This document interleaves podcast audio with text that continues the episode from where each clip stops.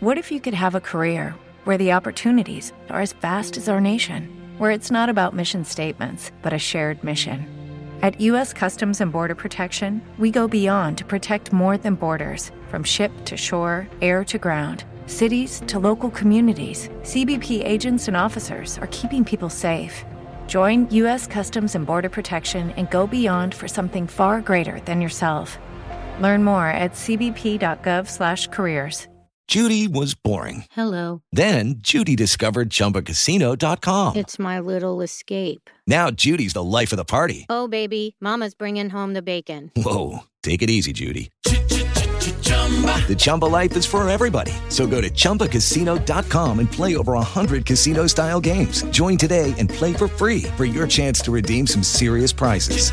chumba ChumbaCasino.com. No purchase necessary. Void where prohibited by law. 18 plus terms and conditions apply. See website for details. Today on the Christian Nerds Unite podcast, we have a great interview with Mr. Mark Goodnight. He is the chapter director of Reasonable Faith in the Tulsa area and the GM for the current D&D campaign that I'm playing in. And we'll get to all of that right after this.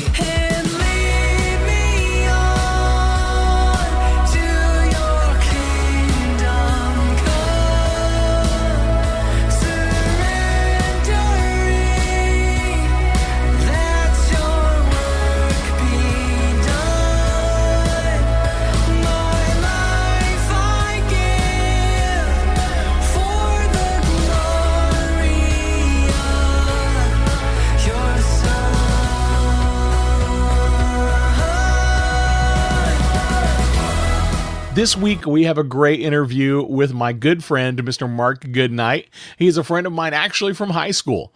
He runs the Cyber Penance website on apologetics. He is a chapter director for Reasonable Faith in the Tulsa area, and he's the GM for my current campaign on D&D that I'm playing in. And we'll talk about sharing our faith at the gaming table and how to GM. But before we get to that, I do have a bit of scripture for us. Let's start with 1 Peter 3:15. But in your hearts revere Christ as Lord. Always be prepared to give an answer to everyone who asks you, to give the reason for the hope that you have. But do this in gentleness and respect. And Romans 1:16. For I am not ashamed of the gospel, because it is the power of God that brings salvation to everyone who believes, first to the Jews and then to the Gentile. Now let's get right to our interview with Mark Goodnight. And I am here with my good friend, Mr. Mark Goodnight. Uh, Mark and I have known each other for many, many years. High school. Yeah, actually went to high school together, and he is the current uh, game master for the Dungeons and Dragons campaign that I'm playing in right now. So uh, it is great to have you on the show, my friend. Oh, it's great to be here. So, um, let's kind of start out with uh, kind of your gaming history. I know uh, you've played a lot of things over the years, but how did you get started in tabletop role playing games? Well, a, uh, good friend of mine invited me over to his house to uh, play a game, and it ended up being basic Dungeons and Dragons, and it was 84 85. And I played a halfling because basic Dungeons and Dragons, you can't combine race and class. So you could either play a fighter, magic user, cleric, thief, or an elf, a dwarf, or a halfling. And mm. so a halfling was my first class, and we graduated from there to first edition or advanced Dungeons and Dragons, and you know, just the rest is history. I mean, by by the end of high school, we played Chill and Champions and uh, gosh, I lost track of even even graduating high school. And then after that, like in college, used to go. There was one gaming group that I went to. They played a different game every Friday, and it was like, okay. So at one point, wow. I had a stack of characters, like fifty characters, all from different games. you know, and I think uh, I think some of my roots. I think somewhere around that basic D and D time, also got into uh, playing um, the fantasy trip um, which is also an old original uh, role playing game, and playing a lot of uh, the module was death test, and you were never expected to actually make it through It's just how far could you make it?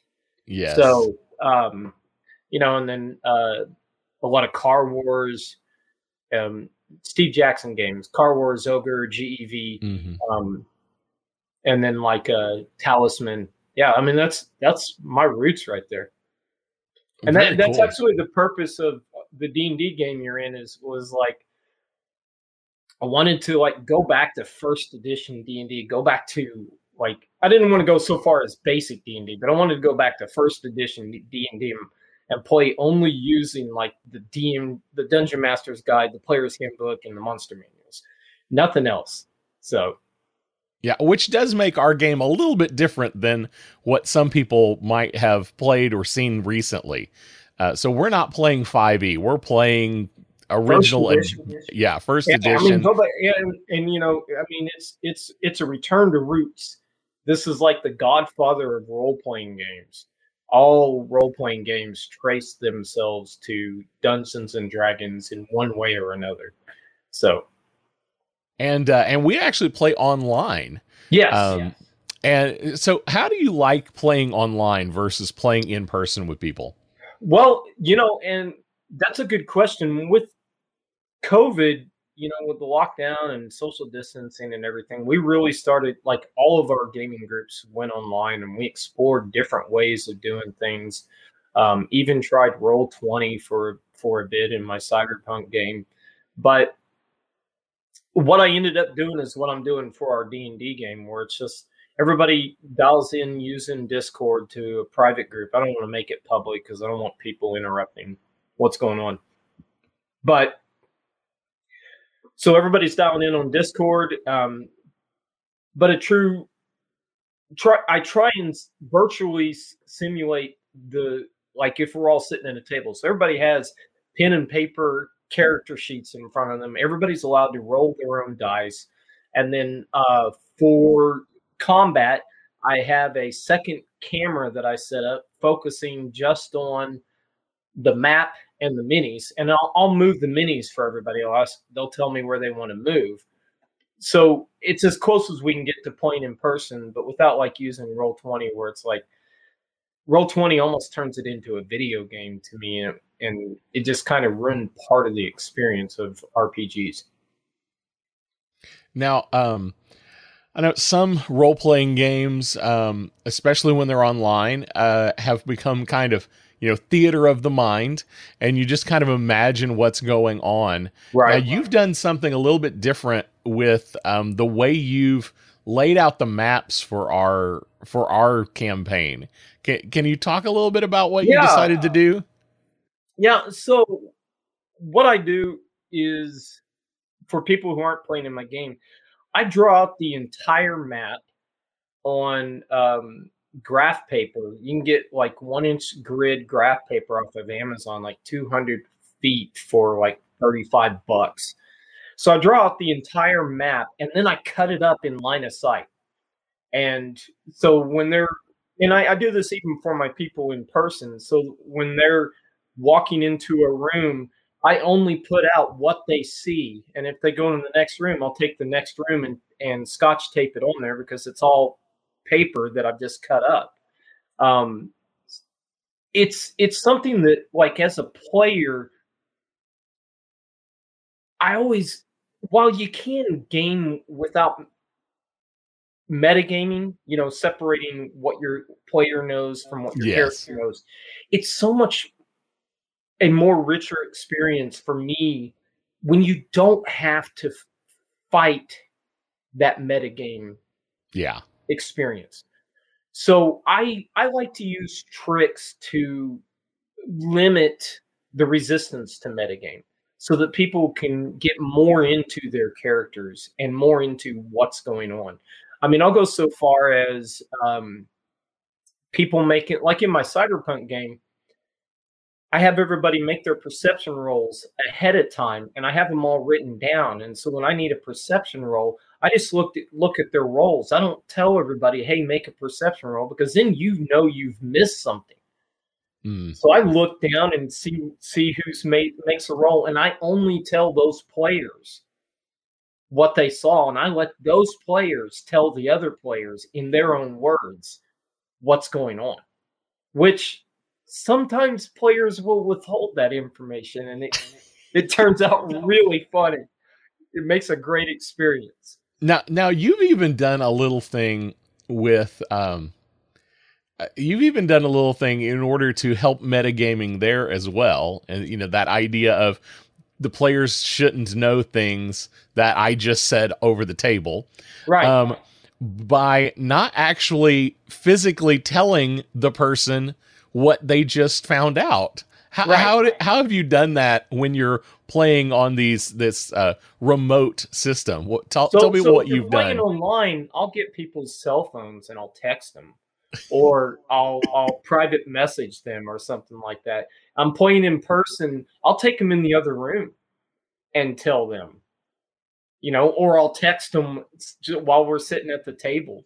Um, like I said, to me, it's it's about a, trying to create a richer experience and to where you can really get in the moment, and you don't have to go like your friends around the corner and they already see five lizard men, but you've never crossed that corner, so you don't know those lizard lizard men are doing that. Or somebody who speaks lizard men and is talking with them, and the lizard men they're trying to get a peace thing, but you don't speak lizard men and they haven't related to you. So you go ahead and kill lizard men because you don't know there's a peace talk going on. It's, yeah, it's um, experiences like that that to me make a funner game.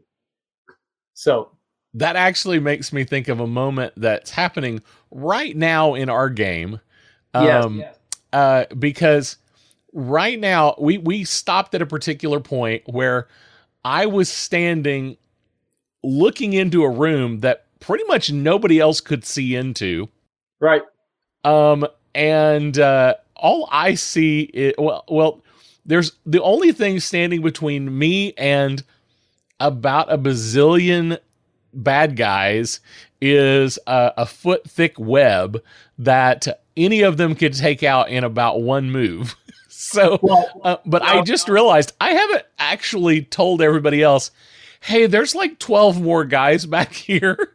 Well, but but the uh, if you remember, um, one of the rangers who actually has the strength high enough to actually break the web themselves has been clearing a path down the hallway, but not down that hallway where those are at. He's also seen so, those, but uh, yeah, it's you know the miscommunication, the drama that miscommunication causes in a game that's what you're kind of looking for. I mean, you want the people working together, but mm-hmm. not everybody knows the same thing, and everybody needs to act on what they know.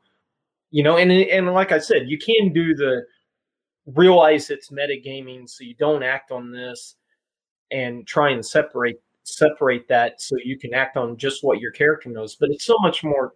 You can get into it so much more when you don't have to do that.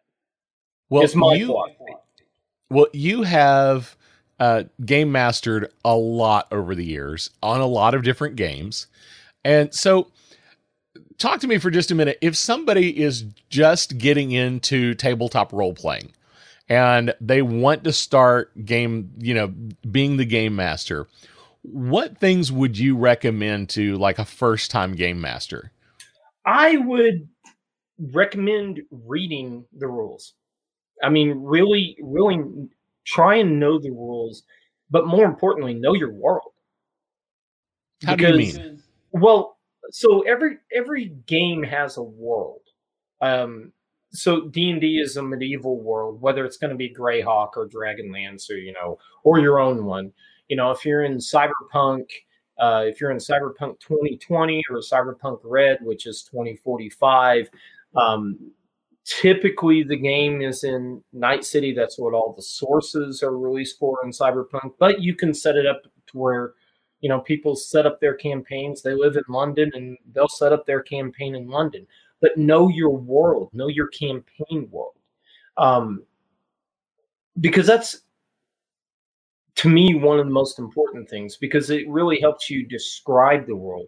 I mean, you're the narrator of this world you have a vision of what's going on in this world and you have to relay this to the players. So you've got to be able to describe the world. And you want to know the game. You want to know the mechanics because you want to know i mean you're going you're going to obviously ignore some rules sometimes or all the time but you at least want to be familiar with the mechanics on what roots that what makes that game so in d&d like we're playing first edition and so it's a lot of looking up on tables, but that's the way first edition is played, and that's part of the experience. Um, but yeah, I mean, uh, read the rules, know the world.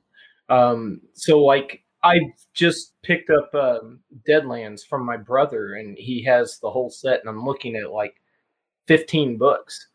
I've got to read those books, all of them, or I want to, because I really want to know the world when I'm building adventures.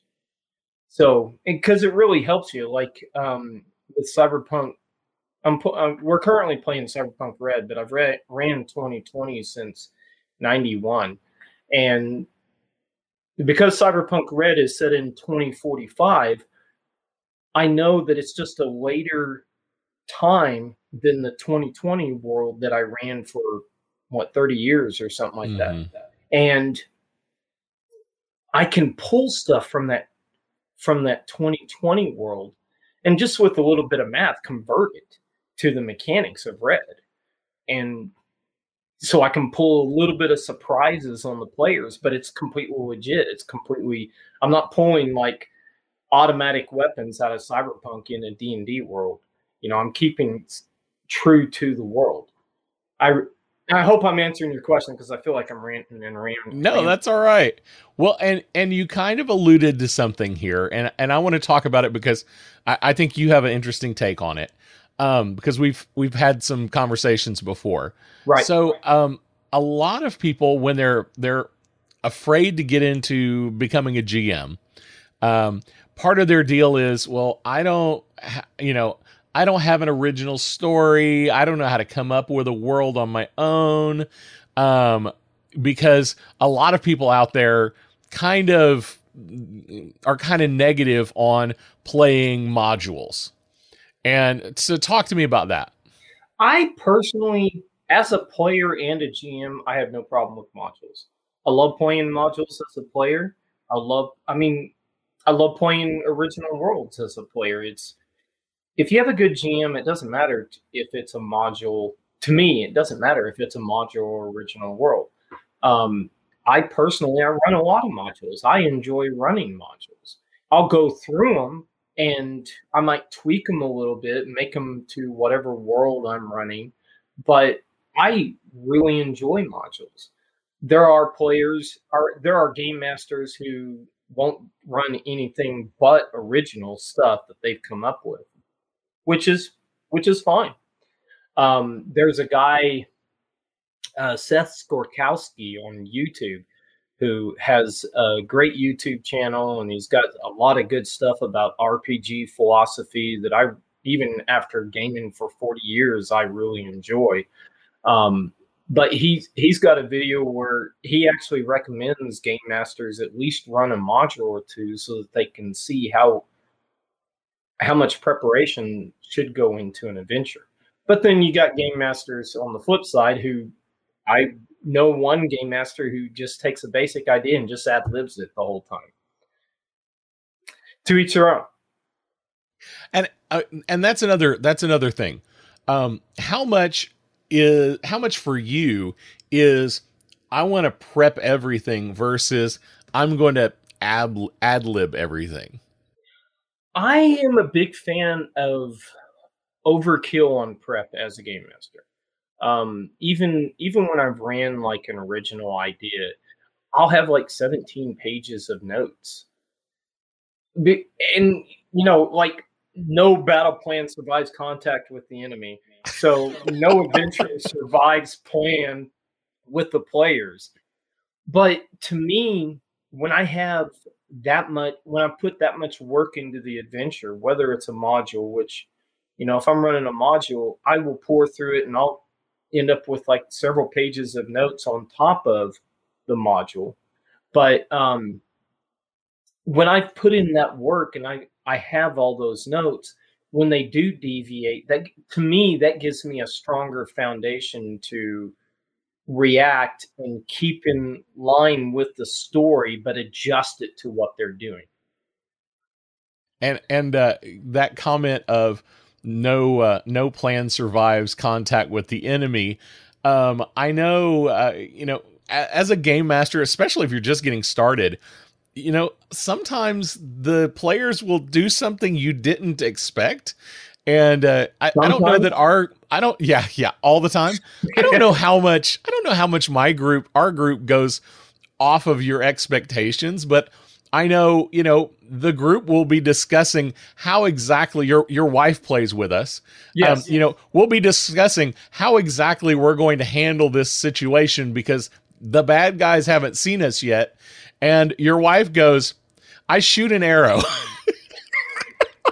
or or as I'm trying to climb onto a boat, I decide to reach up and just yank one of the guys. There, two guys are up there trying to help me up on the onto the boat, and I just decide I'm going to just yank one of them off. Right. and uh, so, how do you how how do you react? How do you get things either back on track, or do you you how do you deal with this unexpected player situation?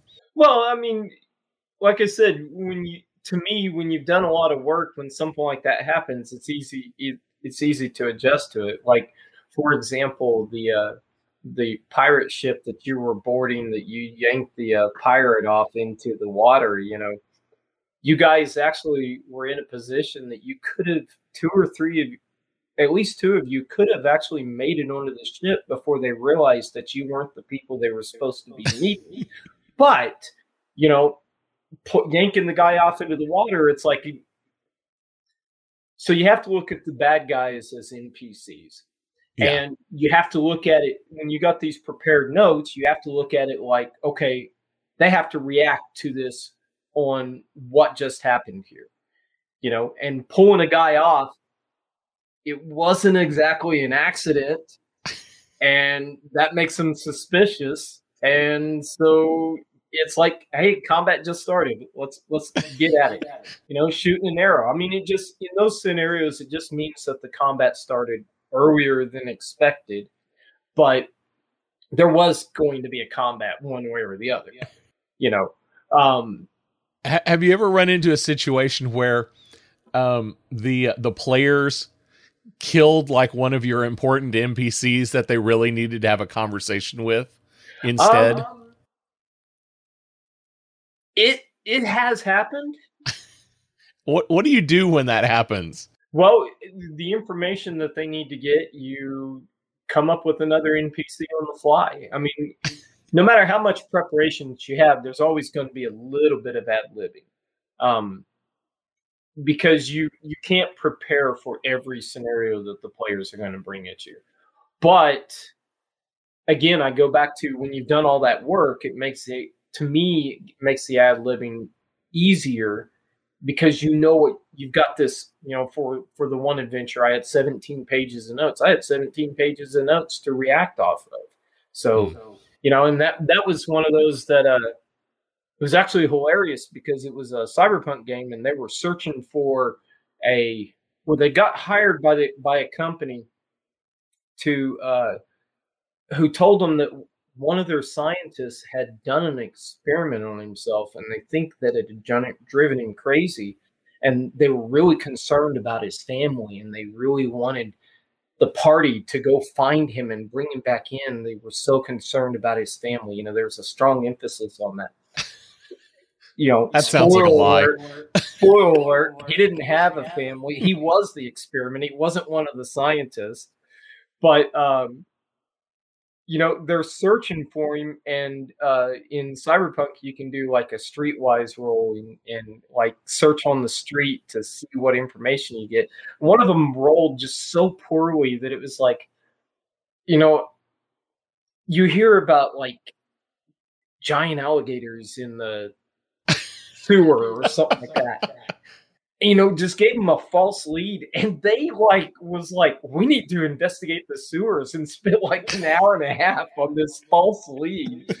and I mean, it was hilarious. But because I I knew I I had all the notes and I had the end game, I was prepared for this little deviation and you know let them explore it. You know, so did that answer your question? Yeah, definitely. And and I like that idea. I like that thought is like let them explore this. Yes, they're going in the wrong way. Let them have a little fun and let them explore. Right. Um you know, uh, there's a there's an idea sometimes in tabletop role playing game they they call railroading where Right, right. the the GM just railroads everything uh, you know, forces the players to play to do exactly what they're supposed to do. H- how do you feel about that? I I don't know. I'm not one of those hardcore like this is the way the game needs to be played type thing. I don't have a problem being railroaded sometimes. Um, I think there are more creative ways to handle when when people get off get off base. Um, I mean, sometimes they're just so far off base that you just got to be like, "All right, guys, we need to talk GM to player. You know, this is the adventure. You know, drop get beyond the subtle hints." Yeah, Like- this this NPC actually knows nothing. He is literally just the guy that serves the drinks. but you know you get you get other ones where um there was one game i was in that uh we were searching for some artifact and it was like a time sensitive thing and we came across these orcs and i was like we don't have time for this battle i'm just going to challenge the chieftain to a one-on-one get it over with because i can take him you know and uh, it ended up being more challenging than i thought but I ended up besting him. And it was just one of those random encounters. But the combat was so good that the GM was like, You've really impressed him. You just made a friend of this orc tribe. Okay. And the guy was like an NPC with us for a long time.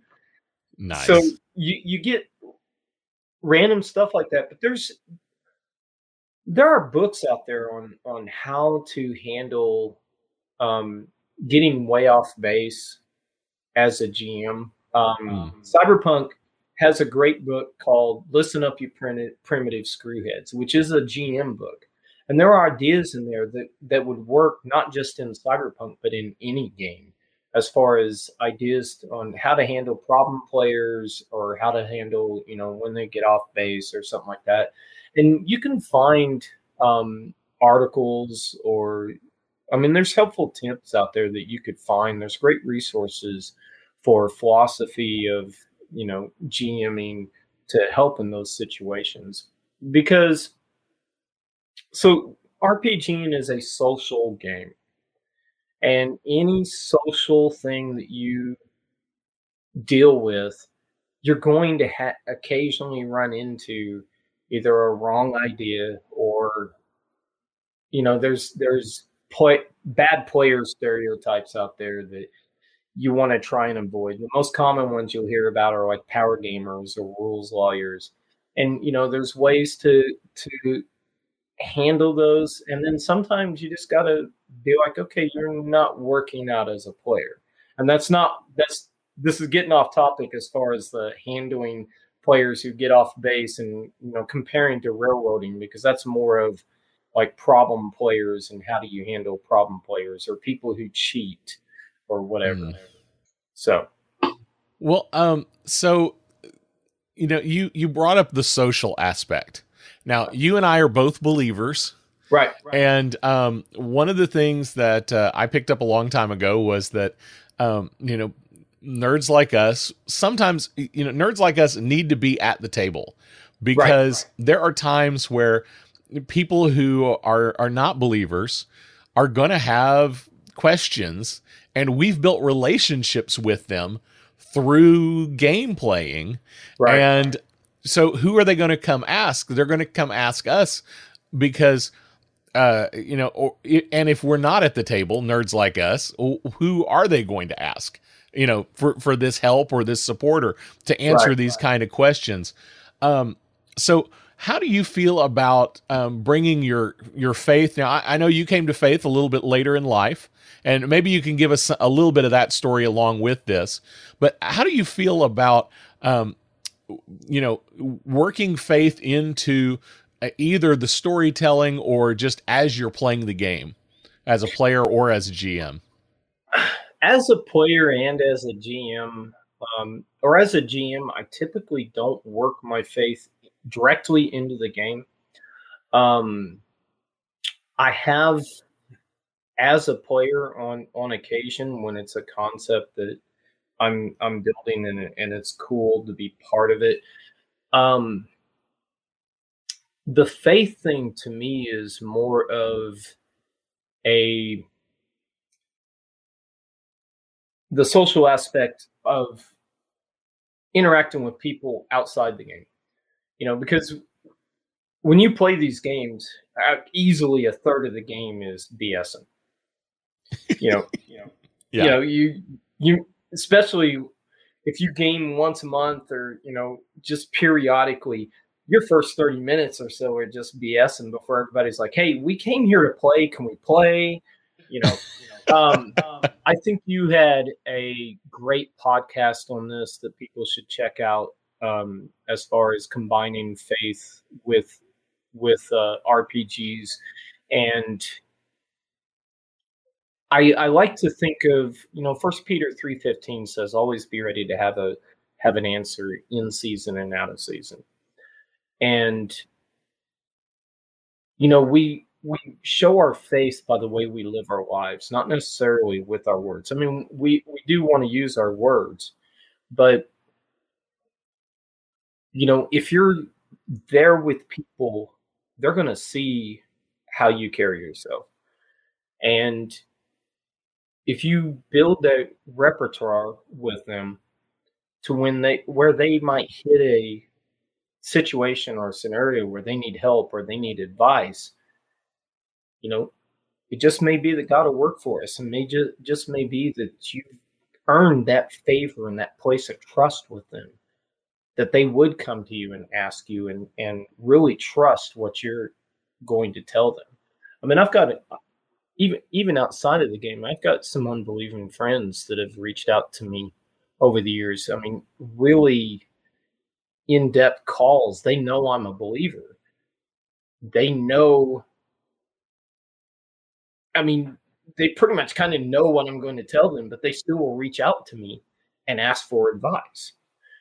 You know, and I think for me, the lesson learned was early on in my Christian life because, you know, when I first became a believer, I was one of those that I was trying to turn every conversation into you need Jesus, you need to get saved. And honestly, that doesn't really work. That does nothing but really push people away. That would have pushed me away before I was a Christian, and I'd forgotten that. And then there was someone very dear to me who uh, it was hurting our relationship. And, you know, I was just praying about it and talking to God about it. And I was like, I really just want to just start loving them and stop preaching at them. And what was really funny was when I stopped preaching at them and started loving them, they started asking me questions. Hmm. And when they ask questions, hey, it's a fair game. You know?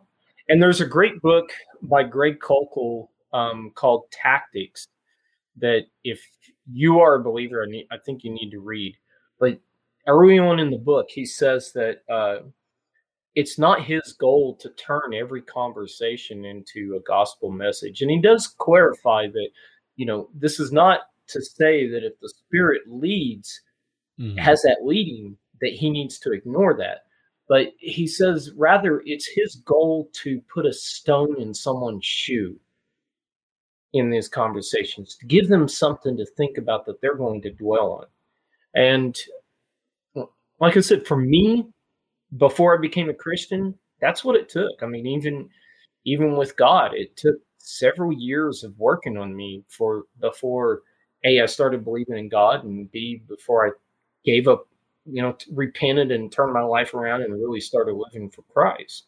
Um, so sometimes some of us are that stubborn and bullheaded and not not quick on the draw and we we need that time to for a seed to be planted in us that God mm-hmm. will cause to water, that God will cause to grow. You know, other people might come. I mean, Paul says that he planted and Apollos watered, but it's God that provides the increase. You know, there are some of us that it takes just planting seed and letting that seed grow and being watered a little bit along the way, and then you re- reap the fruit. Obviously, there are other people where it's like, you know, God shows up, it's a witness, and they, instantly they've given their life and they've turned their turned their life around. But again, like I said, some of us are slow and not very smart and quick on the draw like me that took several years. So God has grace for all of us. Don't forget that. Good word, man. Man, good word. Well, um, a couple of quick questions, um, just to kind of kind of wrap everything up. And uh, now you've mentioned that you you play several games every Yeah. every week. So tell how many how many games do you are you currently in? I'm currently in four gaming groups. Um, one one group we meet every other Friday, and the other three we meet once a month. Um, so the Friday group we're currently playing a game called Dreamscape Dreamscape Loruna. Um, it's a newer game that one the the GM got through a Kickstarter.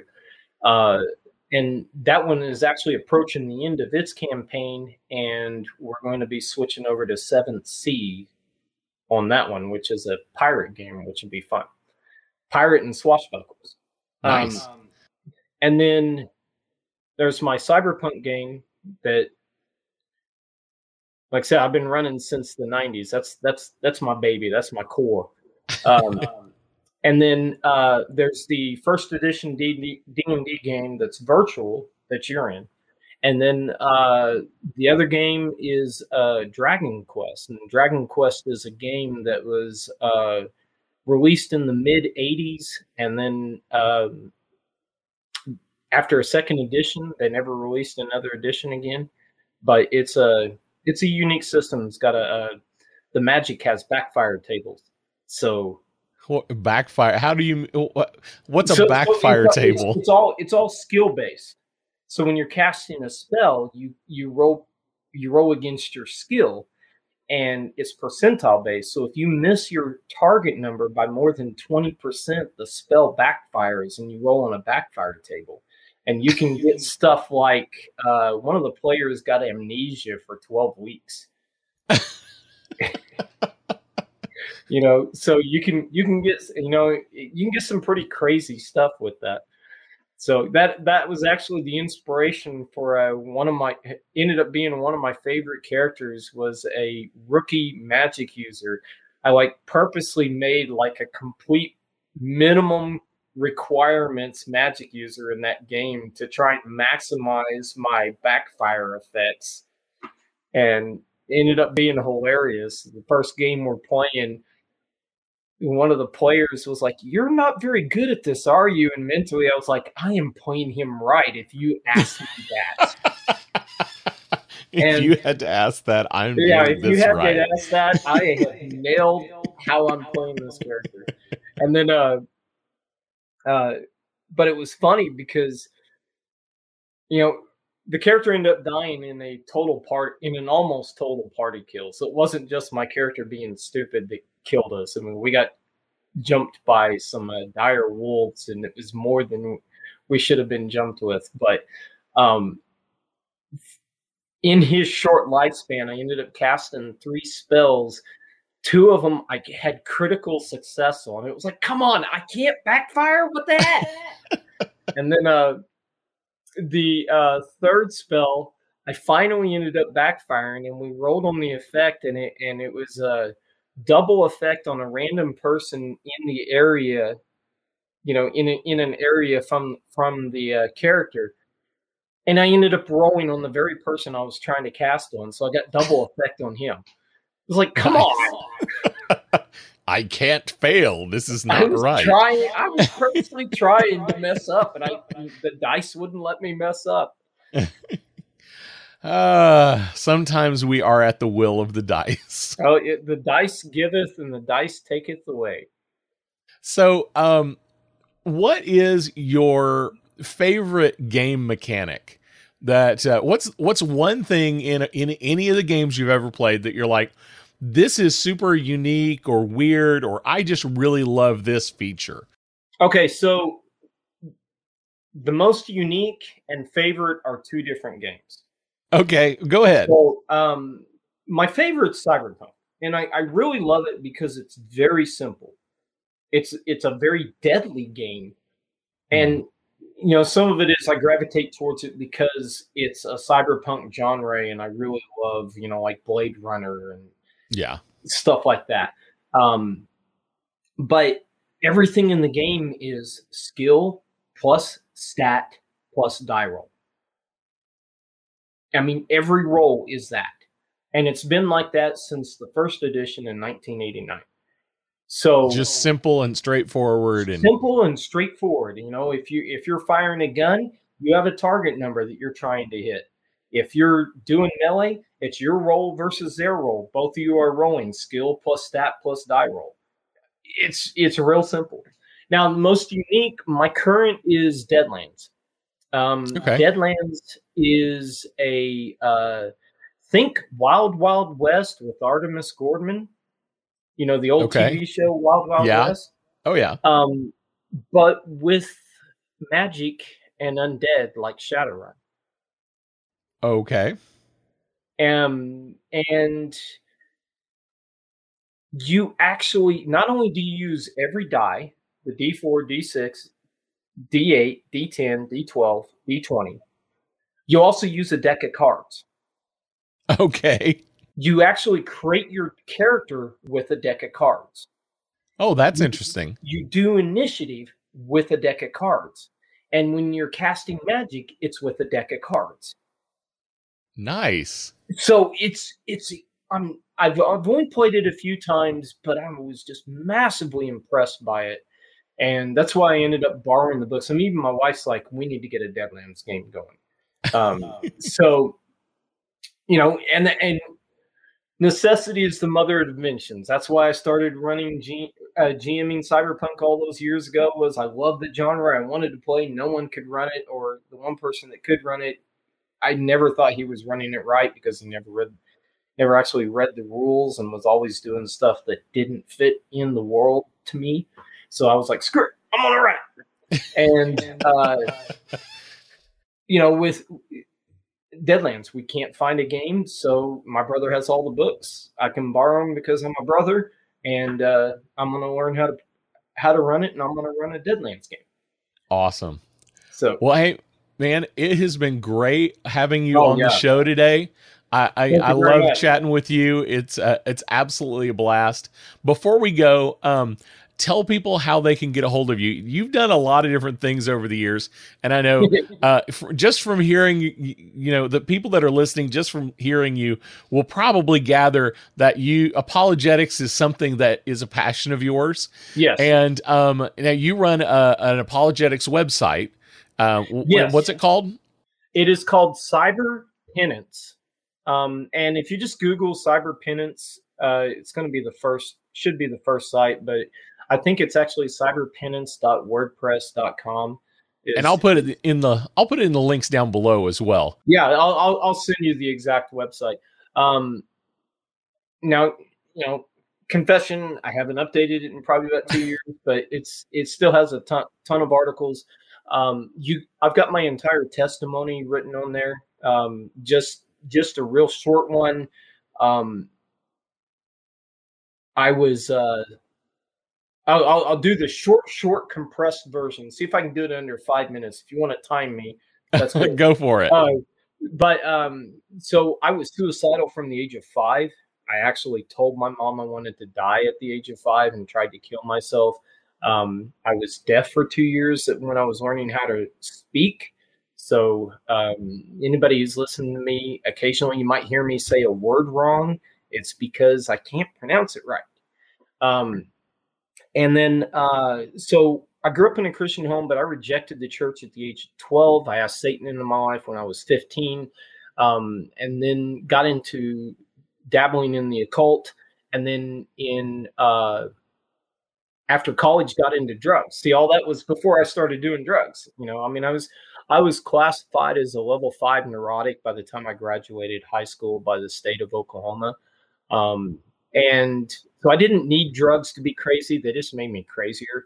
But I basically reached close to rock bottom and ended up praying a prayer that started with God, if you are real, because I didn't think I didn't know if it was real or not, and got an answer the next morning. Uh, that prayer was prayed probably about 3 4 o'clock, and I got an answer by 7 or 8 o'clock. And, you know, it was one of those things that, oh my God, God is real. Wow, type thing. So I believed in God, but um, it didn't you know, going back to the uh, stubborn and bullheaded and slow to think uh, aspect, you know, I actually went further down the rabbit hole, um, further into drugs. I actually, even though I believed in God, I hated Christians. I would tell Christian, I would tell my friends, if I, this is a quote, if I ever become a Christian, take a gun and blow my brains out and put me out of my misery.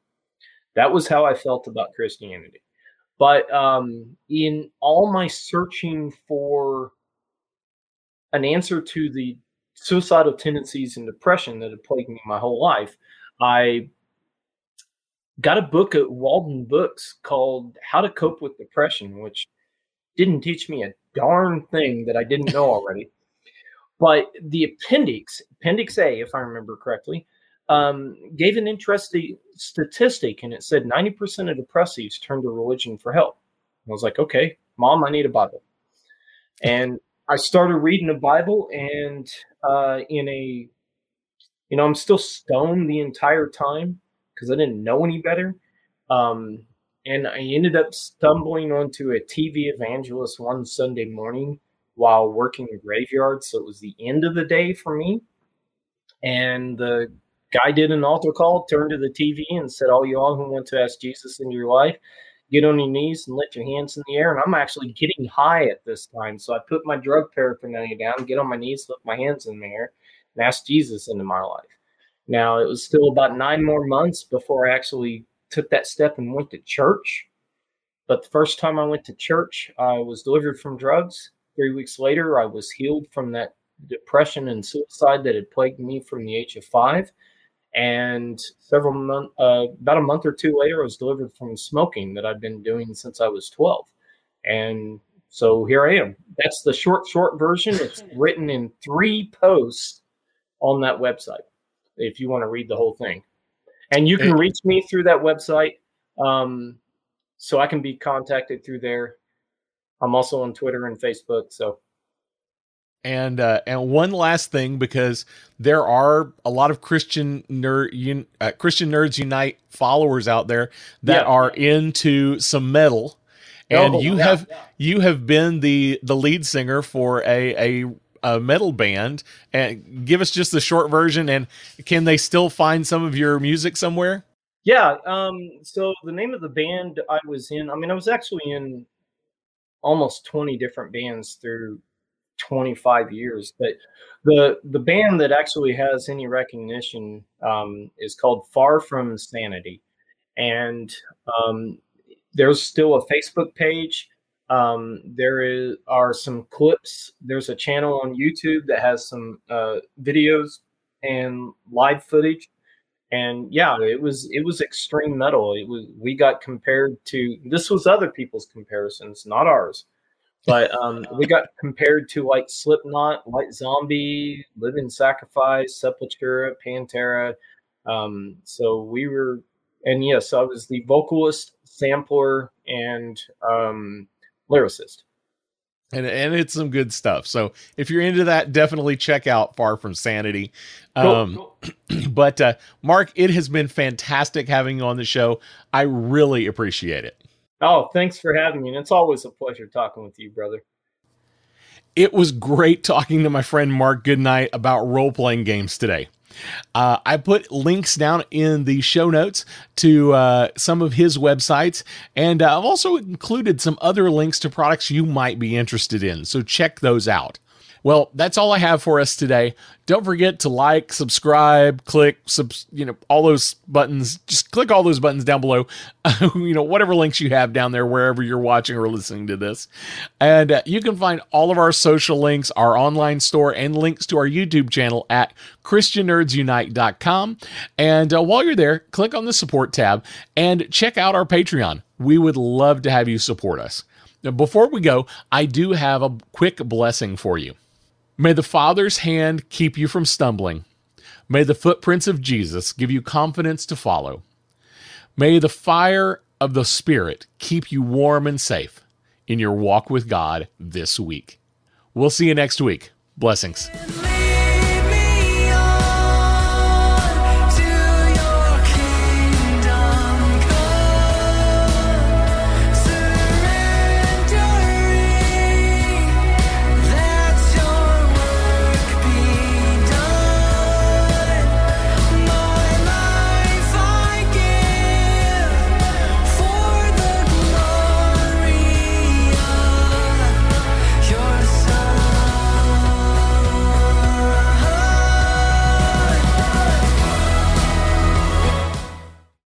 Lucky Land slots, you can get lucky just about anywhere. Dearly beloved, we are gathered here today to. Has anyone seen the bride and groom? Sorry, sorry, we're here. We were getting lucky in the limo and we lost track of time. No, Lucky Land Casino, with cash prizes that add up quicker than a guest registry. In that case, I pronounce you lucky.